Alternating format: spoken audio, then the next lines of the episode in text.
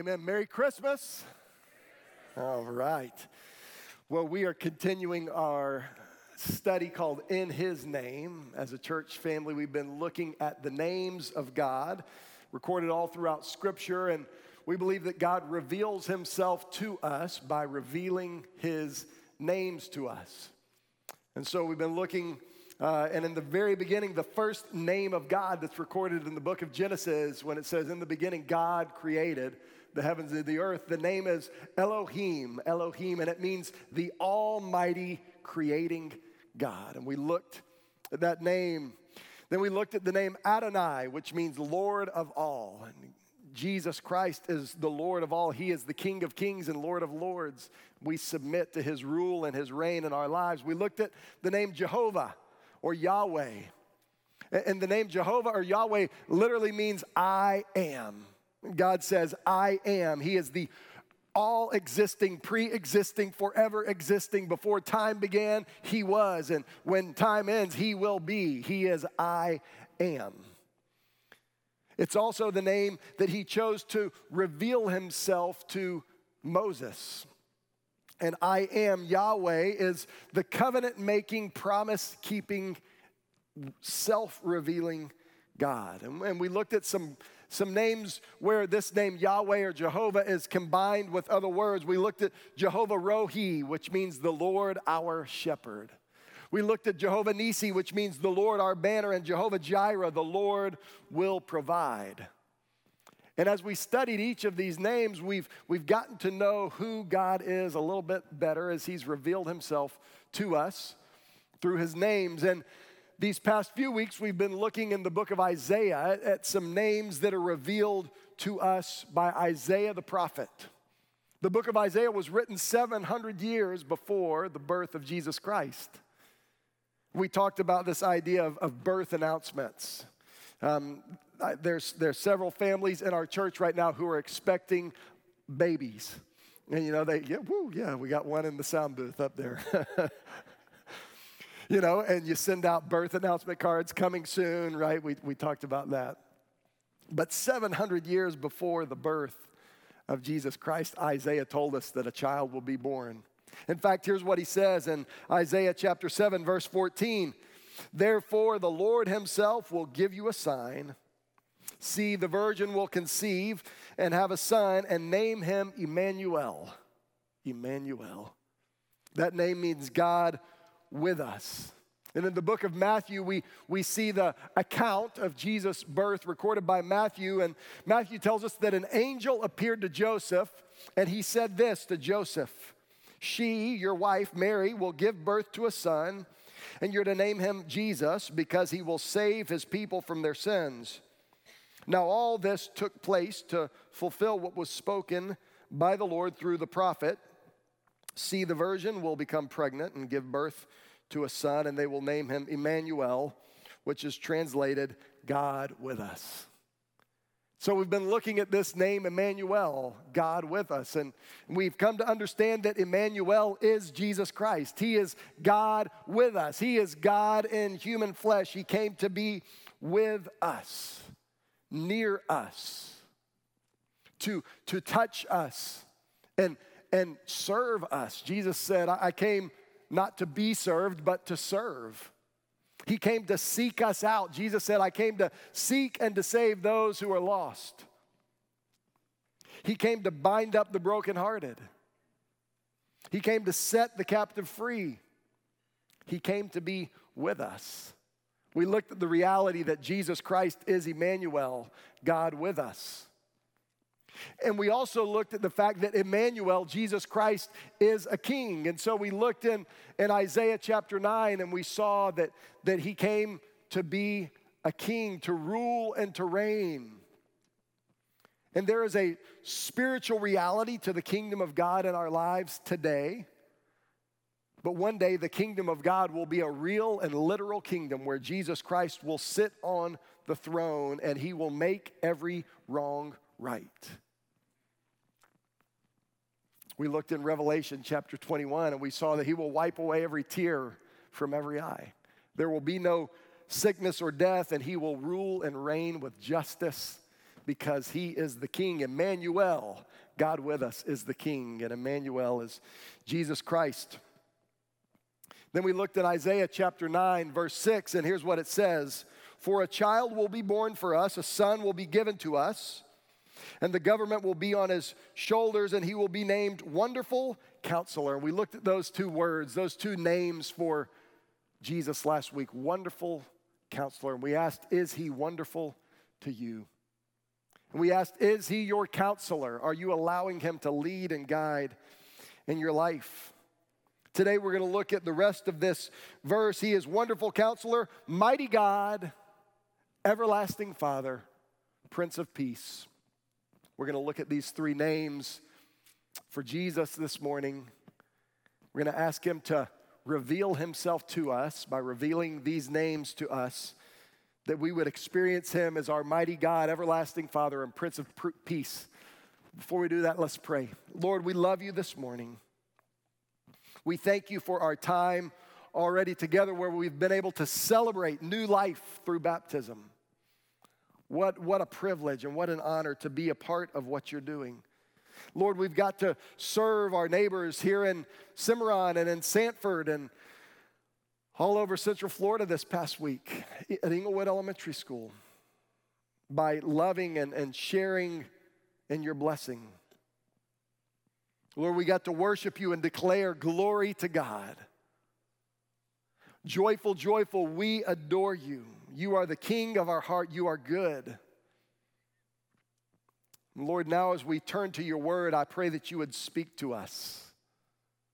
Lord, we thank you that your word is living and active, that it is sharper than any two edged sword, any surgeon's scalpel and it can reveal the intents and thoughts of our heart. So, Lord, this morning, change our thoughts, change our heart. Make us more like you, we pray in Jesus' name. And everybody said, Amen. All right.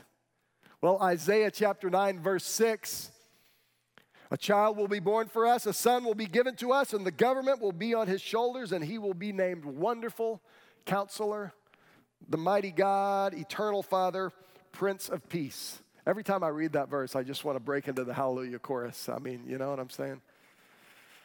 I, it's, er, I mean, it's everything I can do to restrain myself right now, but I'm, I'm going to I'm gonna withhold. All right. So, we're going to look at these three names Mighty God, Everlasting Father, Prince of Peace. Mighty God.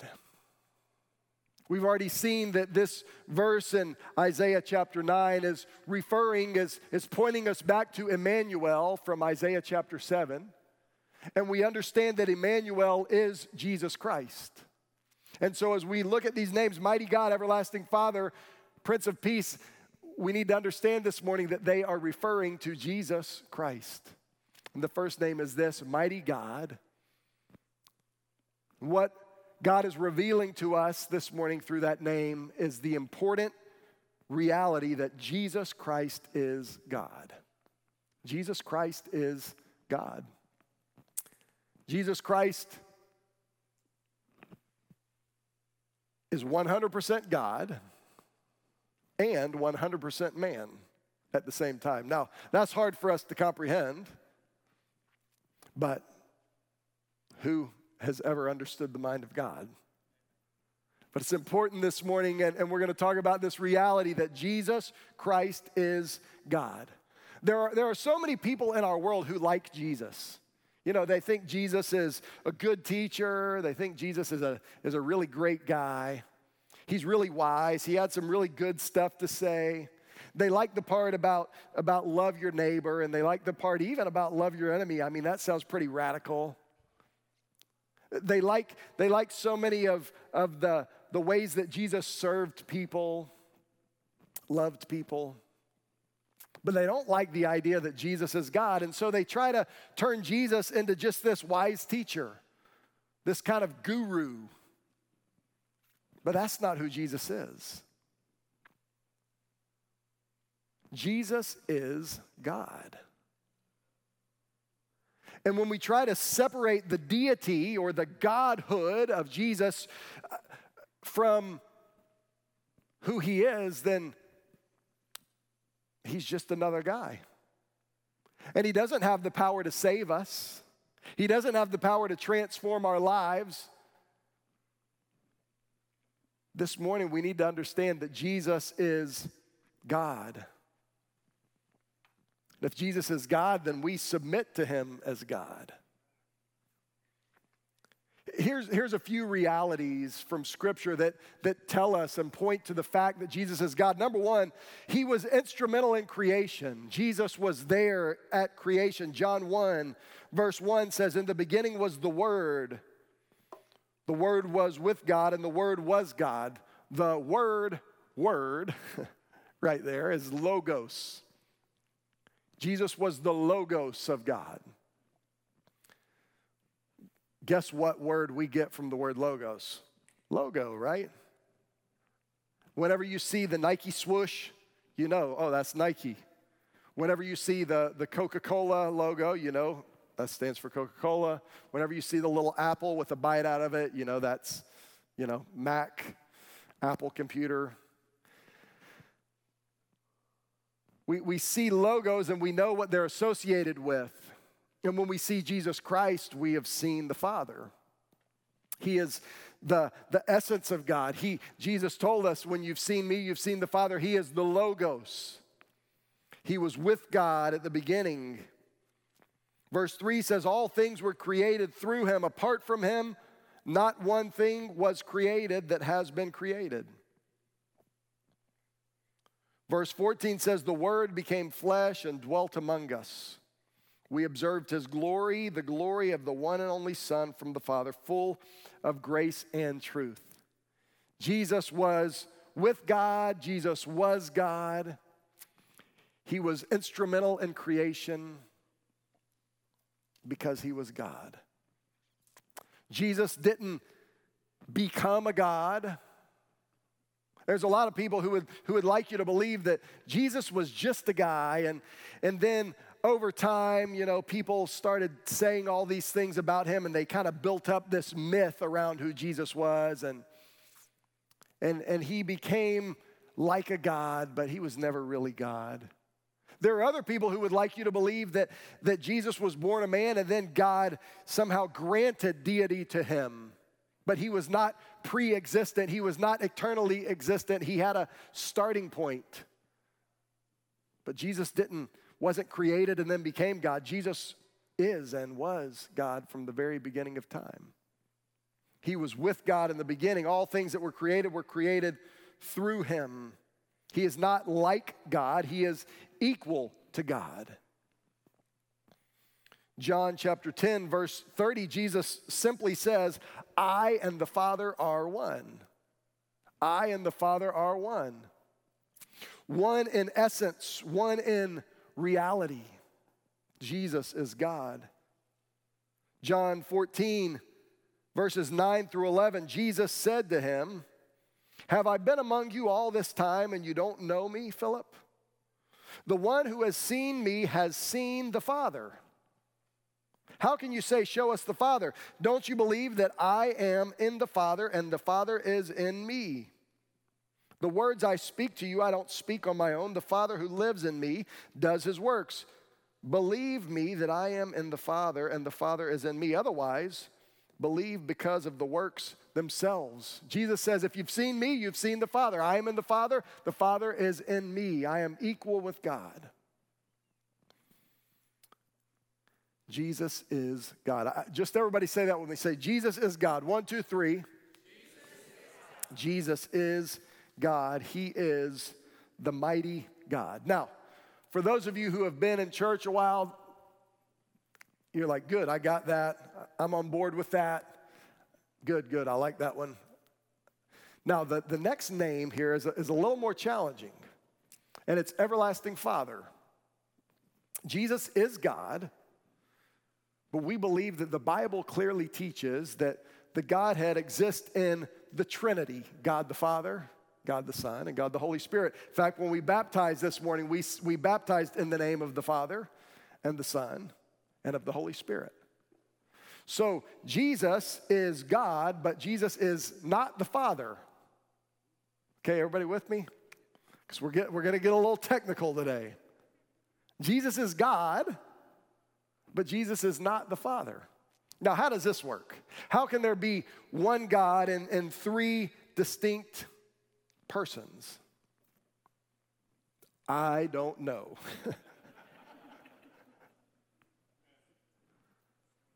but God clearly teaches that He is a Trinity, that He exists in three distinct persons. The Bible clearly teaches that God is one, existing eternally in three persons Father, Son, and Holy Spirit, sharing equally in essence, power, glory, and perfection. Now, this verse is talking about Jesus, refers to him as mighty God, and we're like, okay, good, like that one. Then it says that he is the eternal Father. Well, Jesus is God, but he's not the Father, so what do we do with this verse?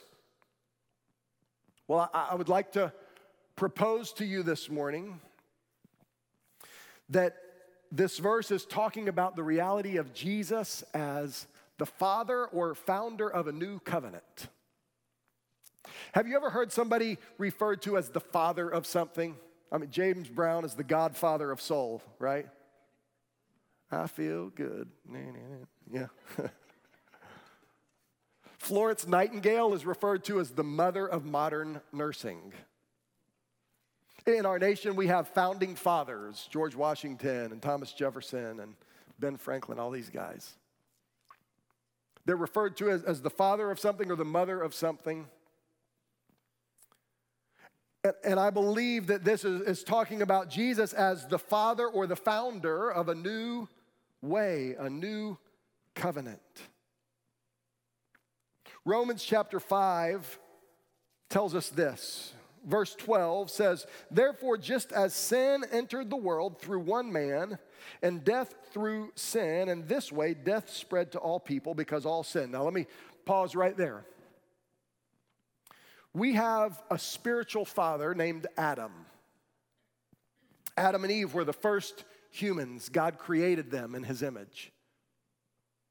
Scripture tells us in Genesis that Adam and Eve chose to turn their back on God and disobey him. He said, I've created everything for you except for one thing. There's one tree, and I command you not to eat of it. It is my will for you, it is my best for you, because if you do, everything changes. Adam and Eve chose to disregard God's clear command in their life and to disobey Him.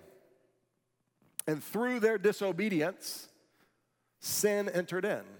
That's why this verse of Romans 5 says, just as sin entered the world through one man and death through sin, and this way death spread to all people because all sinned.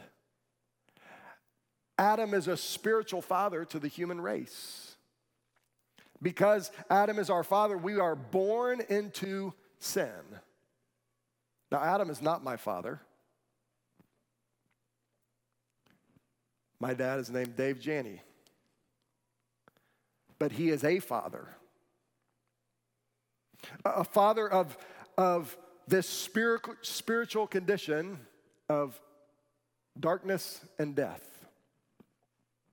So Romans 5 says, just as sin entered the world through one man, and death through sin, in this way, death spread to all people because all sinned. Now, let's go to verse 18 because it says this. So then, as through one trespass or sin, there is condemnation for everyone. We're talking about Adam. So also, through one righteous act, there is justification leading to life for everyone. Now, what is this righteous act? Verse 19 says, Just as through one man's disobedience, that's Adam, many were made sinners, so also through one man's obedience, who is that man? That is Jesus Christ. Many will be made righteous. The law came along to multiply the trespass, so the law of God came along to tell us hey, you're a sinner, you're born in sin. The law says, honor your father and your mother. And when we don't honor our father and our mother, then we know we're a sinner. The law says, do not commit adultery. So we know if we commit adultery, We're living in sin. Not only that, Jesus comes along and he says, You heard the law say, don't commit adultery. Well, I say, if you even have lust in your heart towards someone who is not your husband or wife, then you've already committed adultery. Jesus says, The law said, Don't murder. But I say, if you have hatred in your heart toward a brother or sister, you've already committed murder. The law tells us that, man, we don't measure up. It makes us aware of our sin. Verse 20 the law came along to multiply the trespass. Multiply, that means amplify, make us aware. But where sin multiplied, I love this. Where sin multiplied was amplified, grace multiplied even more. Amen. Where sin runs deep, grace is more. So that just as sin reigned in death through our father Adam, so also grace will reign through righteousness, resulting in eternal life through Jesus Christ our Lord. Adam is a spiritual father that ushered in death. the spiritual condition of being separated from God, and Jesus ushered in a new covenant of fellowship with God, of reconciliation. He was the founder, the father of a new covenant. That new covenant, that new way came through the shedding of his blood. Luke 22, verse 20 in the same way, Jesus took the cup after supper and said, This cup is the new covenant in my blood, which is poured out for you. Jesus became a sacrifice. He freely gave himself to be crucified, nailed to a cross, so that his blood would pay the penalty for our sin. The payment for sin is death, scripture says, Romans 6 23. The penalty, the just desert of sin is death. But the gift of God is eternal life through Jesus Christ our Lord. He died the death that we couldn't die, a holy and perfect and righteous death on the cross, and his blood ushered in a new covenant. That's why Hebrews 10 verses 19 and 20 says, Therefore, brothers and sisters, we have boldness to enter the sanctuary through the blood of Jesus. He has inaugurated or ushered in for us a new and living way through the curtain, that is, through his flesh. Jesus Christ is the founder, the father of a new covenant. Hebrews 12, 1 says, Let's fix our eyes on Jesus, the, the founder, the author of our faith. He is the everlasting Father, the Father of a new covenant, a new way. He is the mighty God, the everlasting Father. Finally, He is the Prince of Peace. Through Jesus, we have peace with God. Ephesians 2, verses 13 and 14 says this But now in Christ, you who were once far away, dead in your sins because of the fall, have been brought near by the blood of Christ, which ushers in a new covenant. Uh, for he is our peace. Doesn't get much simpler than that. He is our peace. We don't have to interpret that. He is our peace. He is our peace who made both groups one and tore down the dividing wall of hostility in his flesh. He is our peace. Uh, everybody say that with me. He is our peace. One, two, three. He is our peace. He is God. He has ushered in a new way, and He is our peace. Romans 5 1. Therefore, since we have been justified by faith, we have peace with God through Jesus Christ our Lord. through our Lord Jesus Christ. This verse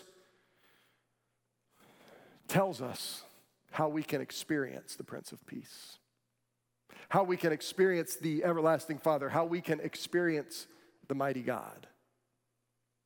This verse tells us since we have been justified by faith, since we have been justified by faith, we have peace with God. The way we experience peace with God, the way we experience the reality of Him being our peace is through faith, this scripture says. We are justified by faith.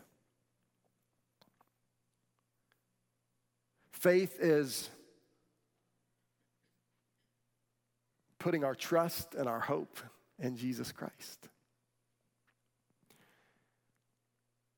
So many times in life, we put our faith and our hope in our own effort and our own good works. Sometimes we put our faith in success. We put our faith in notoriety or, or in um, popularity, acclaim. And so we do whatever we have to do to be successful by the world's standards. We do whatever we have to do to make the amount of money that we think is going to give us prominence. We do whatever we have to do to get ourselves in front of as many people as possible. When, when you ask, especially young people, what, what, is, what is your greatest desire in life? People don't say wealth anymore. People say, I, I want to be famous. And so we have every reality show under the sun. We got The Voice, we got American Idol, we've got, and then there's a bunch of other singing shows. America's Got Talent. We've got shows where people get on and act like total fools. the, there, we the, the Bachelor and the Bachelorette. And people just do whatever they have to do to be seen, to be famous debase themselves. Because that's what they've put their faith in. When we put our faith in pleasure, that, that life just needs to be feel good and be fun all the time then we pursue all kinds of things that, that numb out the realities of life and just cause us to be able to experience what we think is pleasure.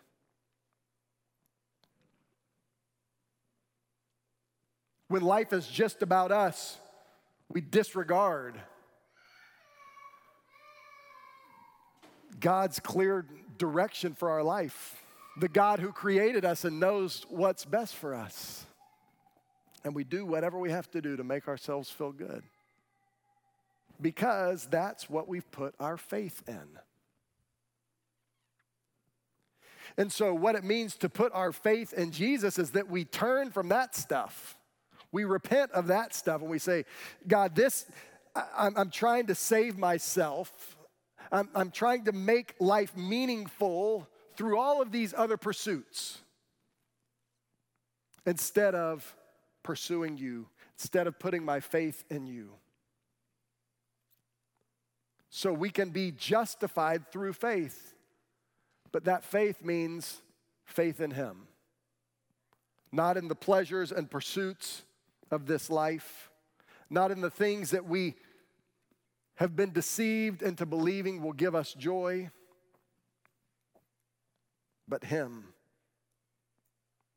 And when we will put our faith in Him, then we will begin to experience His peace. Put Romans 5:1 back on the screen. We have been justified by faith since we have been justified by faith, we have peace with God. That peace with God doesn't come until we are justified by faith. So maybe this morning God is speaking to somebody. Maybe, maybe you've been asking, why, why don't I experience peace? I thought, I thought I was supposed to experience peace. Maybe it's because you're putting your faith in the wrong thing this morning. Maybe it's because you're putting your faith in the pursuits of this life instead of the pursuit of God. Because when we have been justified by faith, we will have peace with God through our Lord Jesus Christ.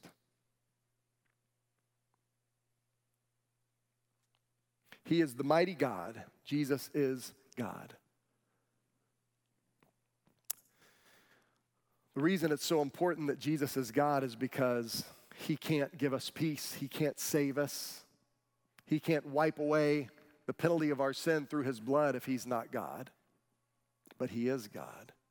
And he came in human flesh to seek and to save those who are lost. The mighty God, Jesus Christ, became the father of a new covenant. He ushered in a new and living way through his blood so that we can come boldly before the throne of grace. And he is our Prince of Peace. We have been justified by faith, and so we can have peace with God. But this morning, we've got to put our faith in Him. We've got to put our faith in Him, and we've got to turn from the other things in our life that we have put our faith in. And I want to read one more passage as we close this morning. It's really a, a benediction, it's a blessing for us.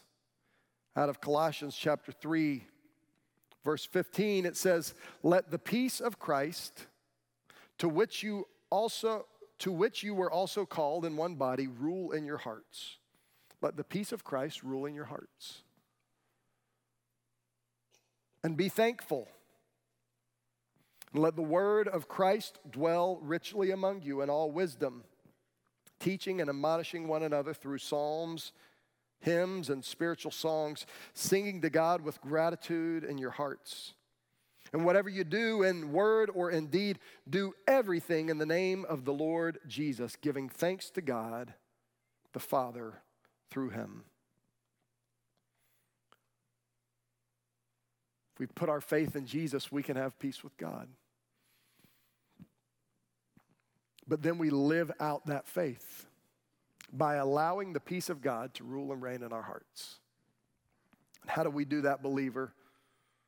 We let God's word dwell in us richly. We let God's word be our counselor, be the thing that guides our life.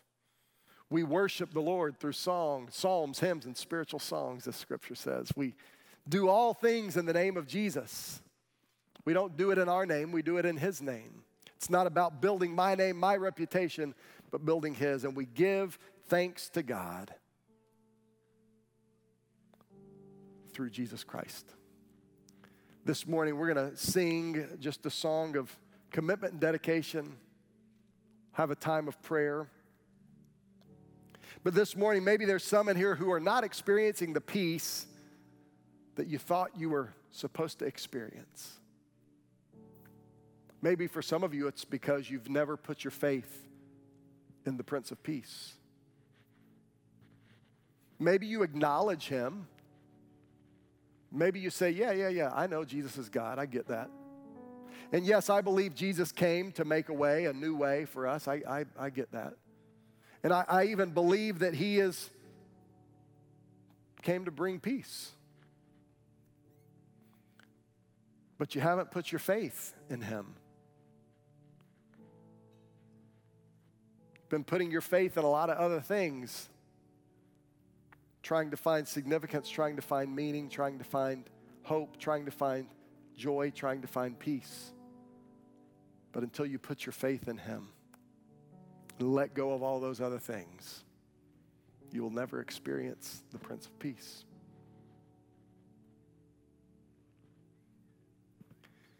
Some of you have put your faith in Jesus. trusted him as Savior. Colossians 3 tells us that if we want to let him rule and reign in our lives, that we'll allow his word to guide our lives. that we'll worship and encourage each other through songs, hymns, spiritual songs. That we will do everything in His name, not our own name. Don't build your own name. Don't try to make your own name famous. Make His name famous. We'll give thanks to God the Father through our Lord Jesus Christ. I want to invite you to stand with me. We're just going to have a time of prayer and commitment. In just a moment, when I pray, there may be some of you who want to make a decision today, want to make a commitment today, want to ask God to help you grow to know Him as the mighty God, the everlasting Father, the Prince of Peace. If you'd like to, you can come down here to the front and pray. There will be those who will be willing to pray for you if that's your desire. Maybe there will be someone who says, I need to put my faith in Jesus as Savior. I'll be right down here in the front. Man, nothing would give me more joy than to help you know Jesus as Savior, to put your faith in Him. But as we sing, I, I invite you to commit yourself to the mighty God, the everlasting Father, the Prince of Peace. Lord, we love you. We thank you. Jesus, we thank you that you are God.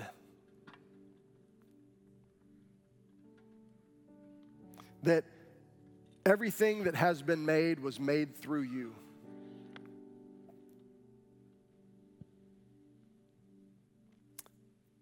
And though you were God, you laid aside the glory of heaven to put on human flesh. We thank you, Lord. We thank you. We thank you. We thank you you were the king who left the throne to redeem us.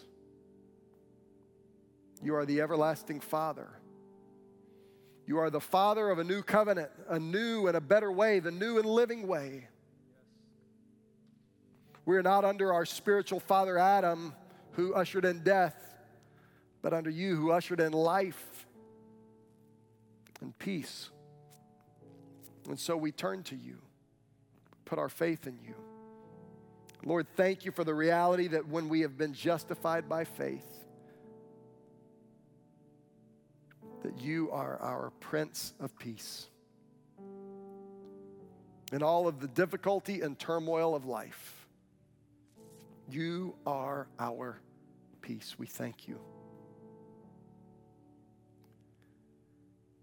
with your heads bowed and eyes closed, I just want to ask you a couple questions so I can pray for you this morning. Is there anybody who says this morning, I, I need to experience the Prince of Peace this morning? There's challenges in my life, and I just need to experience the reality of God's peace in my life. If that's you, would you just put your hand up and let me pray for you this morning? Whoever you are in here. Amen. Praise God, I see you. Praise God. Praise God, I see you this morning. Amen. Amen. Amen. Well, Lord, I, I pray for these individuals who would raise their hand. God, I, I pray that they would experience your peace, that they would let your word dwell in them richly, that they would worship you and encourage one another through worship, that they would do everything that they do in your name and for your name, that they would give thanks to you Lord, for anyone in here this morning who needs to put their faith in you, Lord, I pray that you would draw them to yourself and that they would respond this morning. In Jesus' name, amen. I'll be here in the front if anybody wants to pray. The, fr- the altars are open. Come spend some time with the Lord.